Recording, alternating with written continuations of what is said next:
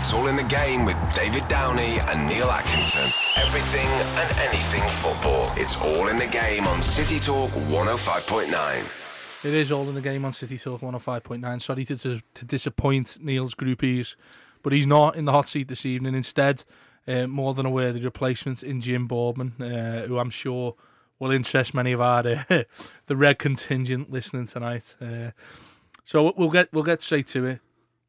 Uh, Jim, uh, first of all, welcome back. Yeah, yeah, yeah It's good be- to be back. It's been a while since you've been in the uh, all in the game hot seat, and Yeah. uh, I imagine for you at the moment, judging by what I've seen on social media, it is a bit of a hot seat. Yeah, just a bit. I can't say very much at the moment on Twitter without it being read.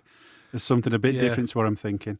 Now let, us get down to the issues because we'll we'll we'll talk a, a bit about Everton um, later on. That's you know th- th- there's plenty going on in Liverpool under bubbling under the surface. Uh, the sort of my perspective on it, uh, whereas Everton seem to be uh, quite boring at the moment. There's not really going on. Nil nils draw at the weekend probably reflects that. Um, they're in a decent run of fixtures, and, and we'll get to that a little bit later on. But um, Jim, from when I've sort of dipped in and out, the conversations I've seen that you've been having lately, you, you've got some absolute pelters from people, um, and and clearly when I've read it, they've interpreted it as you have. I think the buzzword is agenda. oh yeah, agenda. I've got all kinds of agendas. Yeah. apparently. Um, and I mean, by no means this isn't an hour to sort of put your view to them and clear your name, as it were. But I just want to sort of get into your perspective on, on what's actually going on at Liverpool at the moment because it's interesting in contrast to what Ryan Lowe was saying earlier on. He sort of doesn't see that there's any deeper problems at Liverpool other than what's going on at the on the at, on the pitch, and Liverpool, you know, just simply aren't performing well. But he thinks that'll be turned around when the likes of Sturridge comes back. But what I was putting to him was that the things that are going on, Brendan Rodgers doesn't seem to be helping that situation at the moment. No, no. I think. Um, I mean, it's not quite as bad as this. The worst example of a manager digging bigger holes for himself was Roy Hodgson, who could do something that was that was quite bad, quite terrible, and then he'd talk it into something ten times worse. And I wouldn't say Rodgers has quite got to that extreme just now, but but lately, some of the things he's saying, he's he's not quite saying. I don't think he's saying what we need to hear. He's very good at the PR. He's always been good at that. That's maybe one of the attributes that got him the job. But at the moment, he's not saying, he just doesn't seem to be saying the right things. He doesn't seem to be showing any signs of passion. He doesn't seem fed up after we've lost a game, which, you know, even if he was putting it on and showing a little bit of passion, maybe um, it wouldn't feel quite as bad. He doesn't think there is a problem, at least from what he's saying publicly, and we don't know what he's saying privately.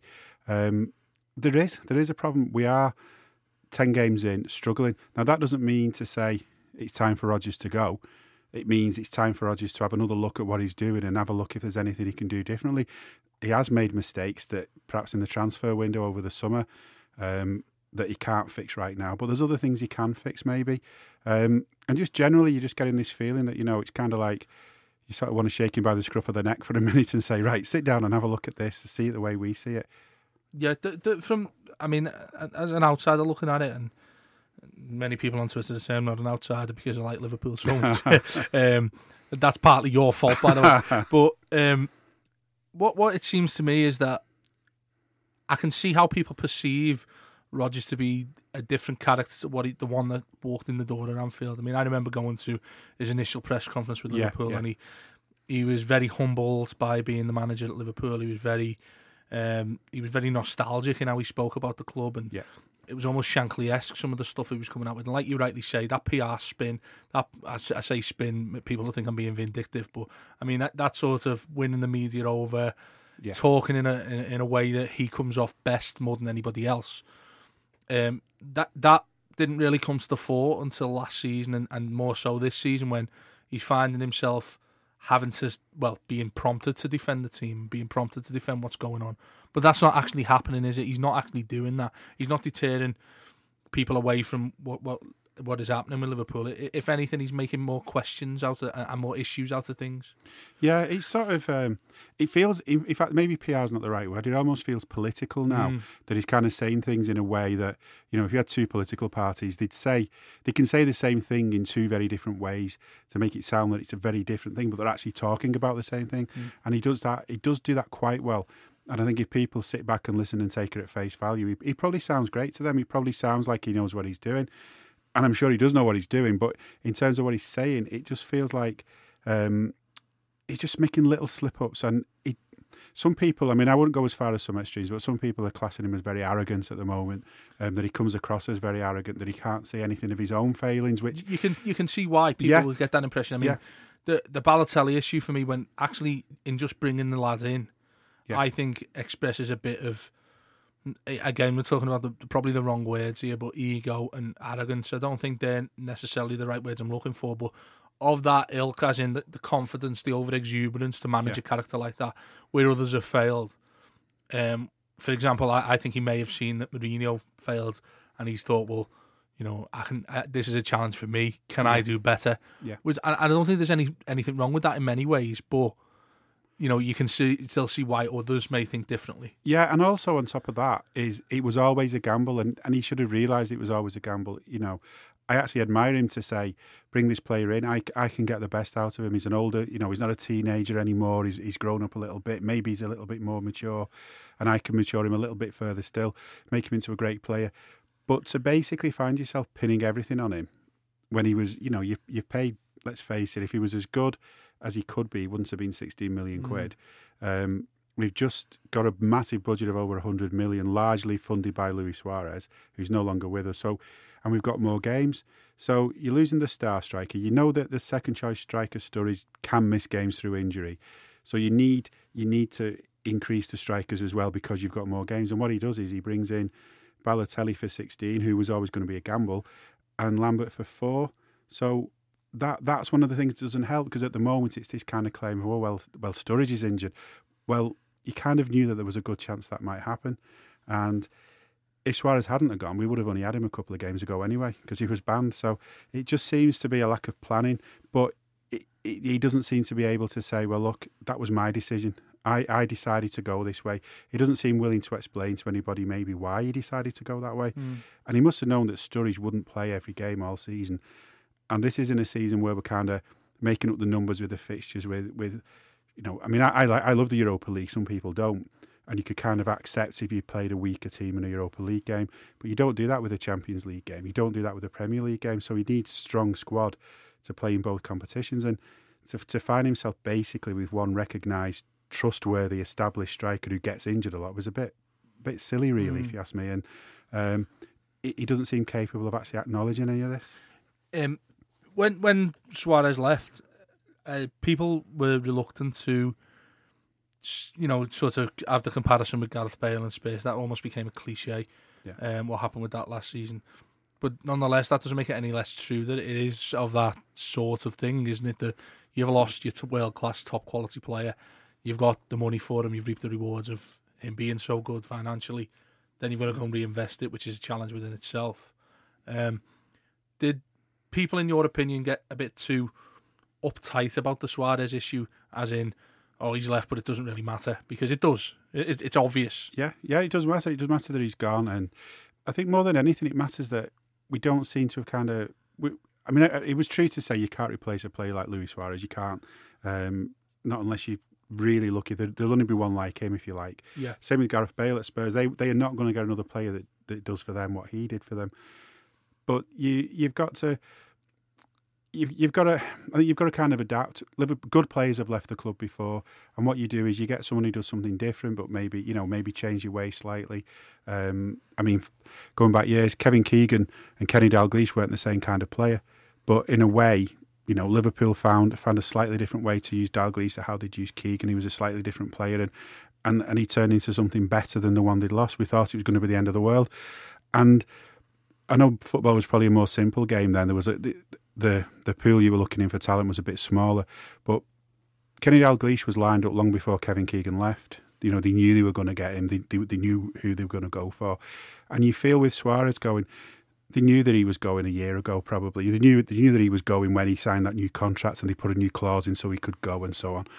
And where, where, why didn't they find the right players to to replace him? And, and again, if you're going to go and play a different way, that's fair enough. But there doesn't seem to be anything from Rodgers to say that that was the plan to play differently, and this is how these are the players that we're going to use. You know, you can't pin everything on the absence of Sturridge.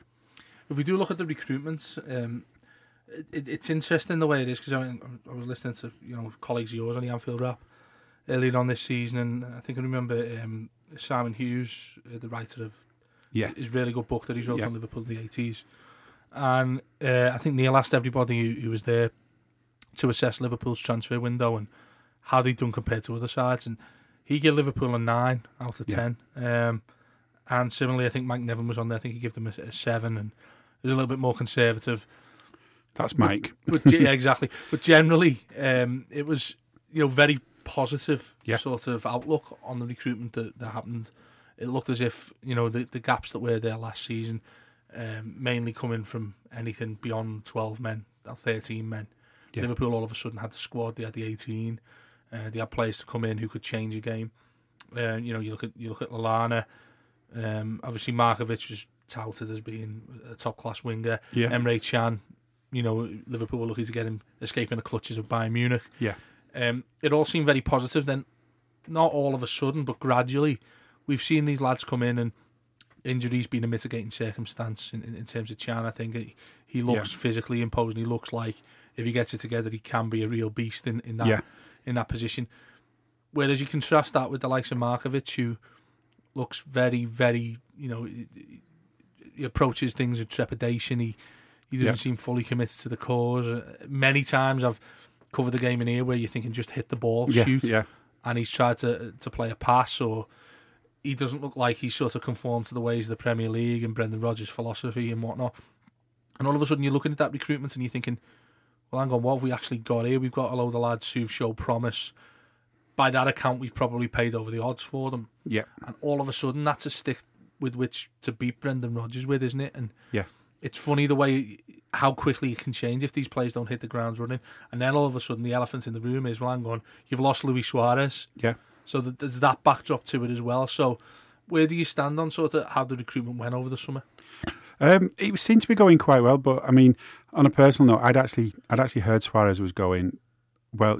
Pretty much the last day of the season, I think, is when I found out that he was that he was going to go. So I spent most of the summer thinking, let's see how this plays out with the actual spending, because it was being played as look how generous the owners are being with with Brendan. Look how much money they're giving him because all these these signings were being were being well were happening or were about to happen, and the, the money being spent was building up and up and up.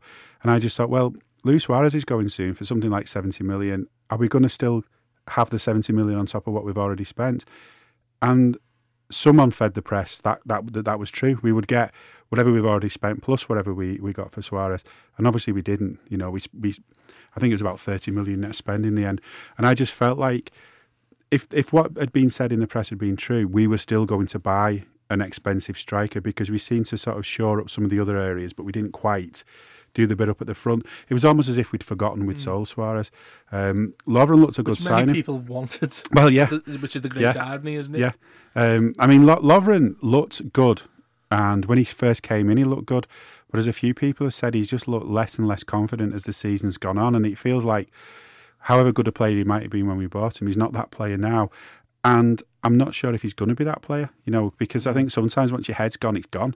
So that's something else that Rodgers maybe needs to look at is how he can get something out of these defenders. Because I can't help but think that the money that's been thrown at the defence is, is probably mounting up to quite some amount now in the last couple of years. Yet it's still a very leaky defence. I mean, to be fair, it's not leaked loads of goals in the league just lately, but it's it's leaked enough, and it's not not one you can trust. Um, and there was also the issue about the goalkeeper. You know, we thought Valdés was going to come in later, and that, that seemed like okay, that's that's a decent bit of competition for Mignolet. Maybe he'd even get Mignolet's place, but that one that one died a death, and apparently he's training with Manchester United now. So again. It, I, I was I was relatively happy. I, I probably would have been like Mike with a six or a seven, Mm. um, but maybe the way we've used them, I don't know. It just doesn't seem to have worked out.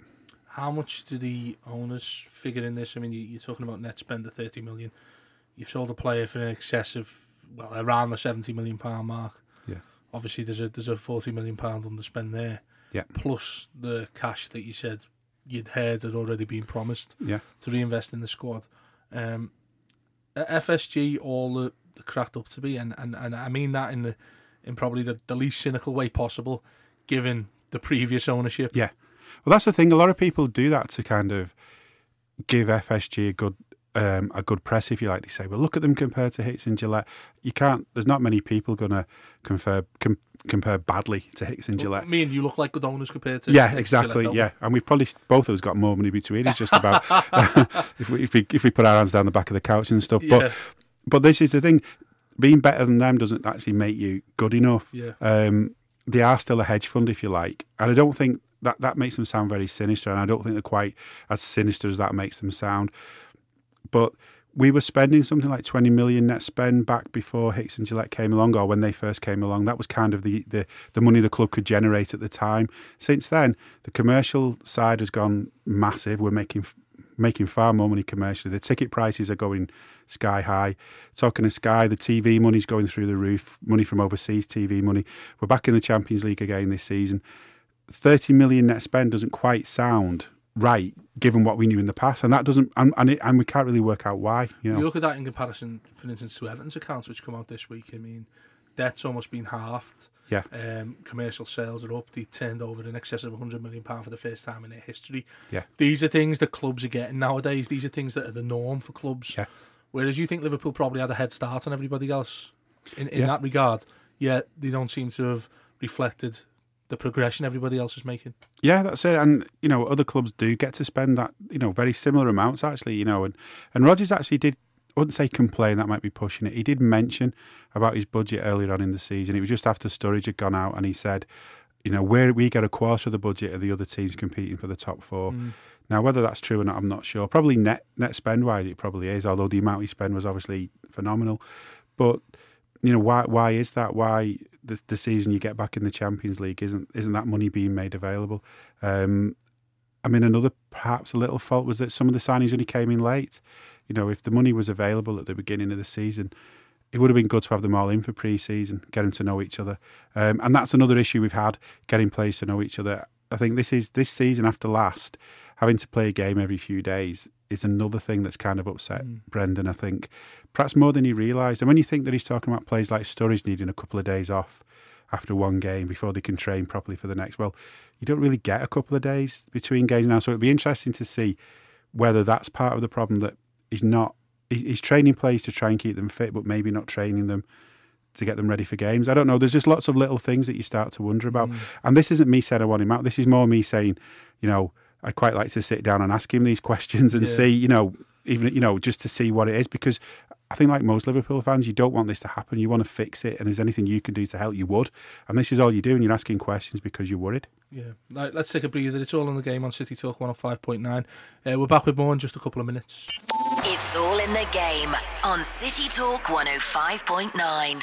Welcome back. It is all in the game. It's nearly half past six. Uh, it's uh, Jim Boardman in here with me, Dave Downey. Neil Atkinson's decided to take a break as we approach the cold, dark winter and yet another international break, Jim. I can't can't cope with these international breaks. It just seems like there's more and more of them now. Yeah, there's just. Um, I think this is the last one until March, though. So, That's nice, isn't it? um, you know, Sepp Blatter must must get go into hibernation for the winter or Roy, something. Roy definitely does. Yeah, yeah.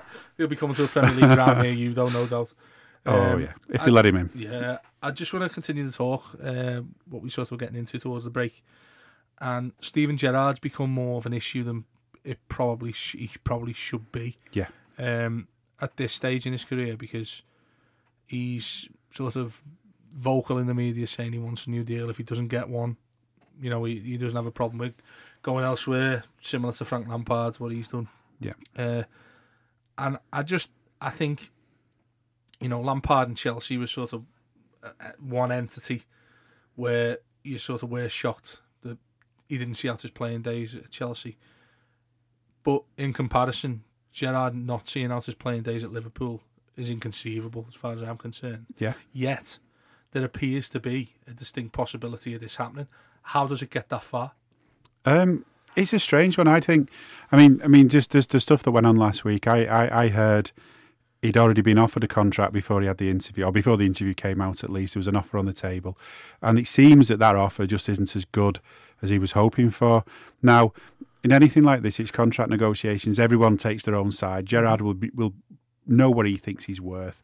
The club will know what they think he's worth. But whether they're actually using those figures, you know, or, or somewhere something obviously to, to other extremes of those two figures, um, is, is, is, is all part of how things play out like this. It's a shame it's played out in the media though, because this isn't a kind of this isn't a player who, who came to the club five years into his professional career and you know he's, isn't even playing in his own country or even in his own hometown. This is a lad who, who's been at the club since he was a kid. Um, he's, he's knocked back offers in the past, although he has come close when he's felt maybe insecure and worried. Um, but he, he, stayed all the way through, and really, this all should be do, being being getting done, you know, behind closed doors, and and whatever whatever's going on, people should be able to be honest with each other. I mean, you're talking about. Steven Gerrard should be able to be honest with the club, and the club should be able to be honest with him and say, "Look, this is as much as we think you're worth." And him saying, "Well, that's that's fair enough. You know, that's that's probably is all I'm worth. You know, and, and sort of coming to some kind of a, a deal without playing it out in the back pages. Um, from what Rodgers has apparently said over the weekend, it seems that Rodgers would quite happily give Steven Gerrard whatever he's asking for, but the owners seem to be thinking, no, we don't want to give him that much, which, which is understandable. He's 34. And when players get to that age, you don't know whether they've got four more years left in them or four more months. You just mm. you just don't know. And a lot of players who have retired have said it, it came all of a sudden the day. It's a know. massive gripe that I have with Everton at the moment, to be honest with you, yeah. because we seem to be handing out two year plus deals yeah. to lads who are in excess of like 32, 33 years old. And the the, the irony there is Sylvain Distin is probably the, the, the shining example of, of, of players getting on but still being yeah. worth you know very much the weight and goal for a club. Um, he only gets offered one year contracts. You know, it's it's rolling every year. They yeah. assess the situation and, and, ask him. He's very much part of the input, and then yeah. make a, a, a, decision where all parties are yeah. happy at the end of it. Where and, and then you know you go and look at the likes of Gareth Barry. He gets a three year contract at the age of thirty three. Yeah, yeah. Um, you can see how that would cause disharmony to anywhere else. Obviously, it seems to be working up to now. Touchwood for Everton because Gareth Barry yeah. seems to you know, be in, in the best form of his career. Yeah. Uh, some would argue, but I think when it the, the you know you need to be sensible in these situations. I think when you get reached that stage of a player's career, nobody wants to see Steven Gerrard leave Liverpool.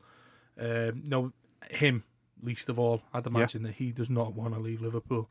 Yeah, you know, it, it, it makes you does make you wonder that again. You know, the cynical side does sort of make you think what is actually going on if the that the, the, you'd imagine that the poles are apart in terms of negotiations. Yeah. If he feels he has to go and speak to the press about it, and the manager's yep. taking a stance where he supports that, he says give him whatever he wants. He's Steven Gerrard, he, you know. Mm. And the more, more, overwhelming thing I think is, and we've seen very much in your case this week, it's splitting the fan base yeah, as well yeah. because you know everybody's going to, well, you know, a large portion of fans are going to be you can't let Steven Gerrard go look at the service he's given to the club. He should simply be given what he asked for. Yeah, that's what someone's saying, and I think I kind of understand where that's coming from, but I think what he should be at, he, we don't know the figures involved. Is he asking for what he should be asking for if he's but this great Liverpool? It, I don't think so. I don't think so. No, I think, I think you've got to be hard with these things. I yeah. think managers in the past who've done well would be hard. I mean, you think of any successful manager, and you can imagine them doing the same thing. Um, in fact, years and years ago, when I, as I was growing up, Manchester United had won nothing. So I grew up in a place where you'd get the odd Manchester United fan, but they tend to hide. Mm. But when you did meet them, they were they were they were quite quite cocky about about their team on victories I'd never seen, and maybe that's how Liverpool fans look to them now to some extent.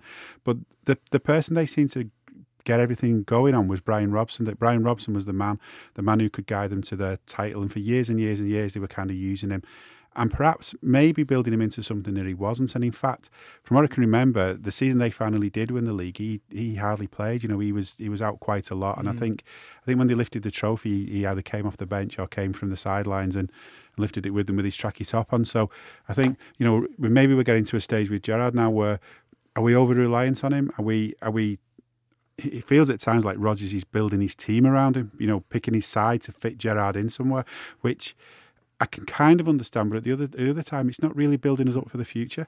Um, and really, where else will he go? And I think if you're being if you're being tough about these things, you think, well, maybe a club in the states would give him a nice payday. You can go have a bit of time in the sun and a bit more. You know, let's face it, probably an easier an easier playing career mm. um, if he went over to the states. But I just can't see him lining up for another club in this country, and and for them paying him what he wants and giving him the, if you like, the power that he's got here that maybe he wants. So, I think you've got to kind of split things a little bit, which is perhaps what the negotiation should be. Yeah. You know, he wants he wants a lot of money. Liverpool don't want to give it to him. You know, let's just just split, find something in the middle. I'm not keen on Rodgers kind of taking his side against the owners as well, because that's another thing. You know, again, Rodgers should have just said, "Yeah, it's all been spoken about now. You know, it's all being discussed," and just just moved along. But now gives the impression that there's almost a split between what Rodgers and Gerrard want and what the owners want, and that you know we don't want to start hearing all that kind of stuff. No, and it, doesn't. It doesn't bode well, does it? When you hear situations like that. I mean, I, I remember talking to Neil several times saying, when you see a player on the decline, and let's face it, I think everybody would agree Gerrard's on the, the downward curve in his Yeah. career. Um, when when players reach that, then and the club legends, he's been there his, his whole life. I can understand how incredibly difficult it must be to finally reach that point where you say, "Look, this is enough." Yeah. When he is stubborn about carrying on. Yeah. Now, footballers always say career's too short. The worst thing I did was stop playing. You're a Yeah. long time retired, things like that. And I can completely understand that. But I think a player of Steven Gerrard's ilk has an obligation to Liverpool to, you know, be a bigger person about it and say, look, I'm not helping the team anymore. Yeah. I'm. I think I'm having an, not an adverse effect, but I don't. I think there's somebody better that can come in, and I shouldn't be starting Yeah. in this role. Now, I'm not saying it's reached that point yet, No, but you've got to be ready. Yeah. with, with, the, with the way things are at the moment, you'd think that it could potentially reach a stage like that. Yeah. Well, it's the thing that it's going to happen one day. Now, whether it happens this season or in five seasons' time, you just, you know, I mean, five seasons is pushing it, but you you just don't know when it's going to happen. But it, it will start to happen.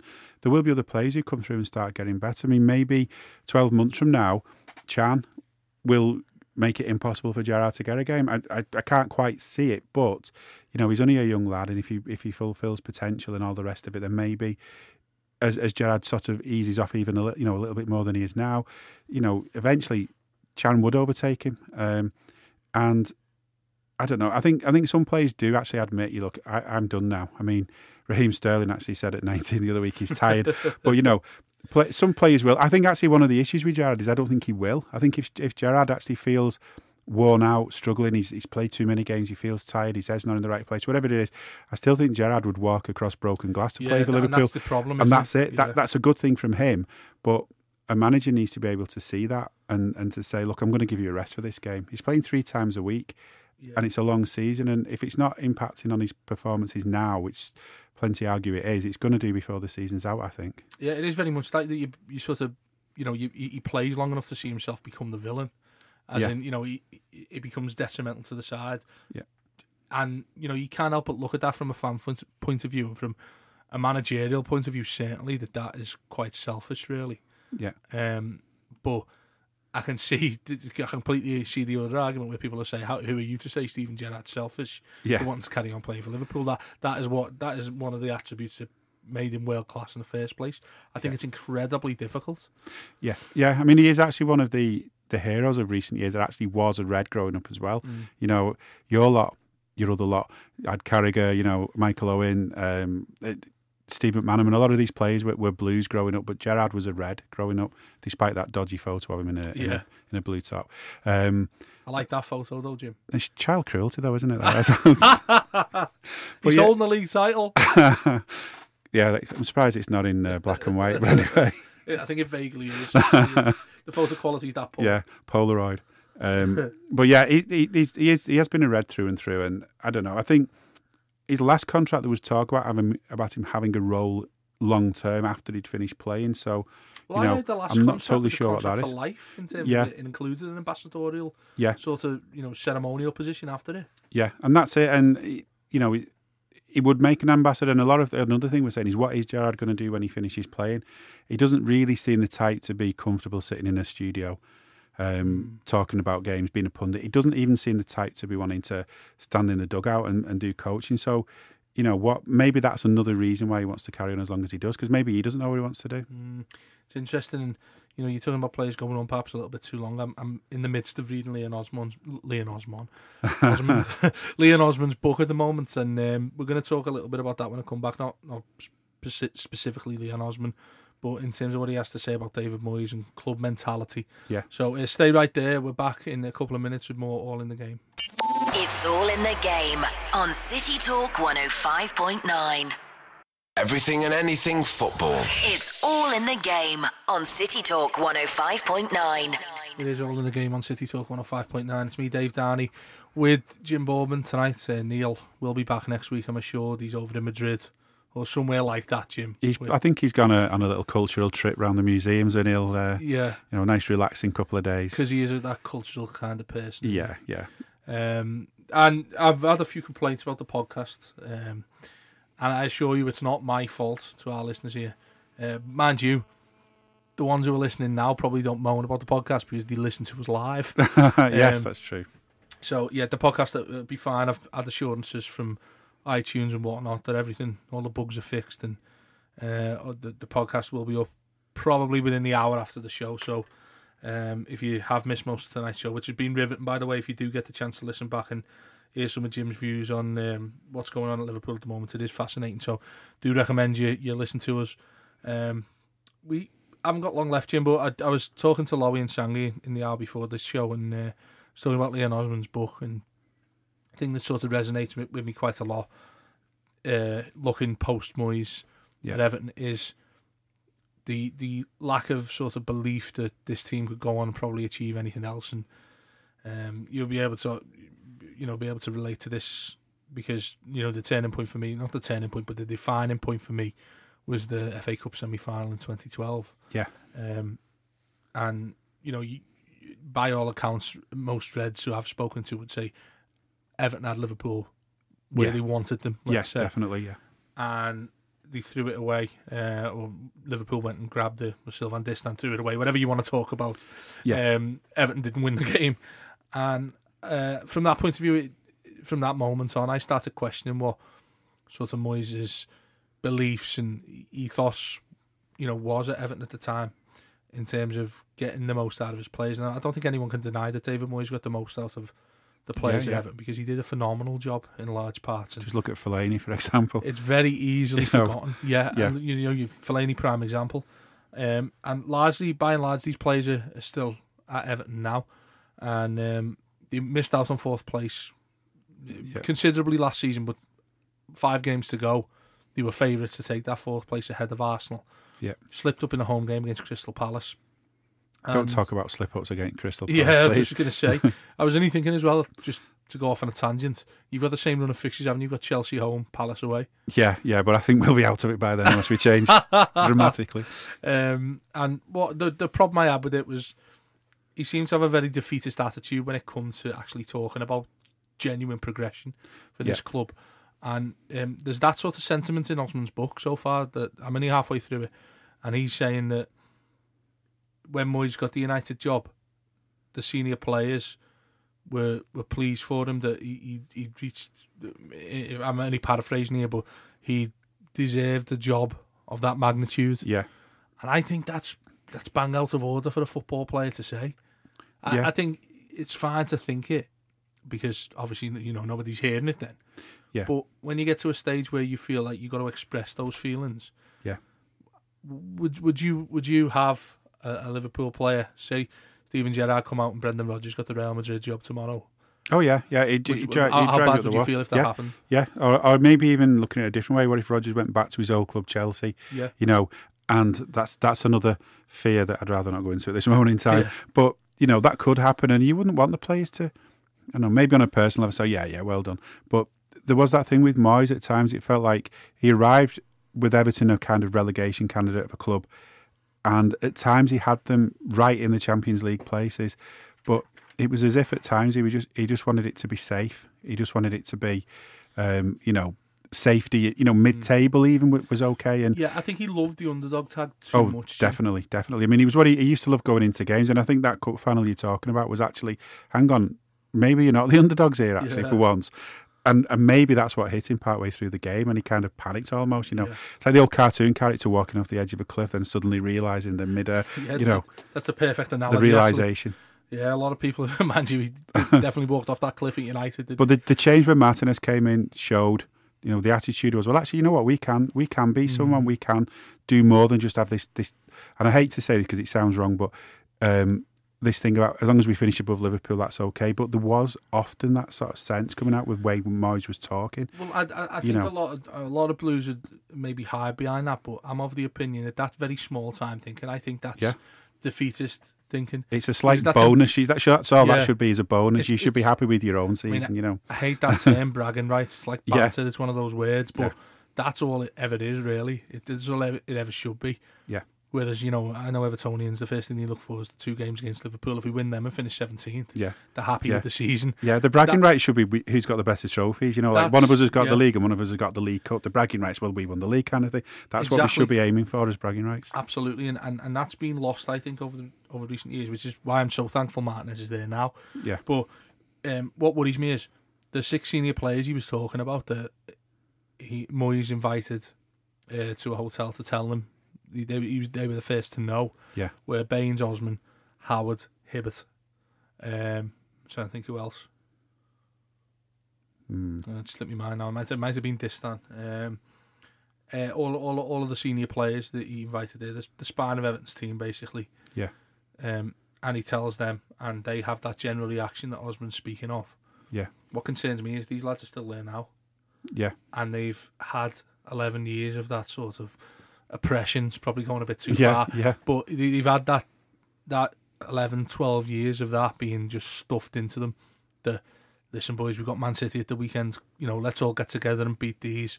But then, sort of that realization when they get to a cup semi final, hang on, this is this is big time for us. This this is almost like stage Yeah. fright. yeah, And it worries me that those players are, st- uh, are still there now. People are going to say, "Well, hang on, you worried that Leighton Baines is still at Everton?" He's, th- there are exceptions, obviously, because their their skills as a footballer transcend yeah. that sort of talk. But what gets me is that Everton is still regarded as a team that punch above the weight. That was very much Moyes' mantra Yeah, whilst yeah. Everton. Um, but now I think it, that that mentality needs a massive shift, and I think it's probably one of the last things left to do for Martinez is to sort of, you know, drain that out of them. That they are top players. They they can go and achieve. Yeah, yeah, yeah. He needs to, and he needs to find out if if they do believe that as well, because um, he doesn't want to. He can't change too much. I mean, look at what's happened to Liverpool by bringing loads of more players in. Um, he can't change too much, but he does need to look at them and look at who it's time to move on and who we can bring in in the place. And I'm sure he will. I'm sure he will. Um, they can still do a certain amount of a job for him. And if they don't start to believe in themselves, then yeah, he does. He does need to move them on. He's he's ambitious, and they need to match his ambition. And just just to finally round off, um, what's been a great hour. How do you feel about? How, how what are your thoughts behind? Like he, Leon Osman is largely criticised, and he gets he gets the the main bulk of criticism if Everton lose. Yeah. As does Tony Hibbert. Why is that the case with local players? Because I was talking to Sangi, and he was saying you'd think it'd be the opposite. You think Yeah, uh, John Flanagan, Yeah. prime example. Liverpool win a game, it's John Flanagan's like uh, there. yeah, Everton win a game and Leon Osman does something positive to affect that. It's well, well done, Ossie, but yeah. you know, I've seen back it. into I, back into ranks. I think you believe it or not, years ago, Jamie Carragher even got a little bit of that. Yeah, I said that, Um, You know, and it does happen that it's this local lad, and it's almost jealousy because he's like, he's uh, that should be me. I should be there, and I think that's what it is. And if I was there, I'd be doing better. So I'm going to blame him. Whereas that Spanish lad, well, he's different to me, and I don't know. I think that maybe that's what it is, and it's not right. It's not right. No, it's not at all. And uh, you know, I was saying about Gerrard sort of transcends that, but maybe not so much now with what we're seeing. does he? You know, you can see that argument where people are, are going to get on his back and say, "Look, you know, it, it's time to say Yeah. stop." Yeah, yeah. It's just it's a shame. It's a shame that people have to be like that, you know, and, and maybe not be as constructive as they could be. So Real Madrid, Liverpool tomorrow, Jim. Are you going to be betting your head in the sand, or Oh, I don't even. Yeah, I'm. I'm trying not to think about it. I think uh, it'd be nice to, if we got a draw. That would actually be a good result huge, now. And I hate saying things like, that, but it would be, and it would pre- maybe give us a little bit of a morale boost. right? It's been fantastic having you on the show, Jim. Thanks for having me. and, uh, don't let it be this long before we see you again. Okay. It's been all in the game on City Talk 105.9. Me and Neil are back same time, same place next week.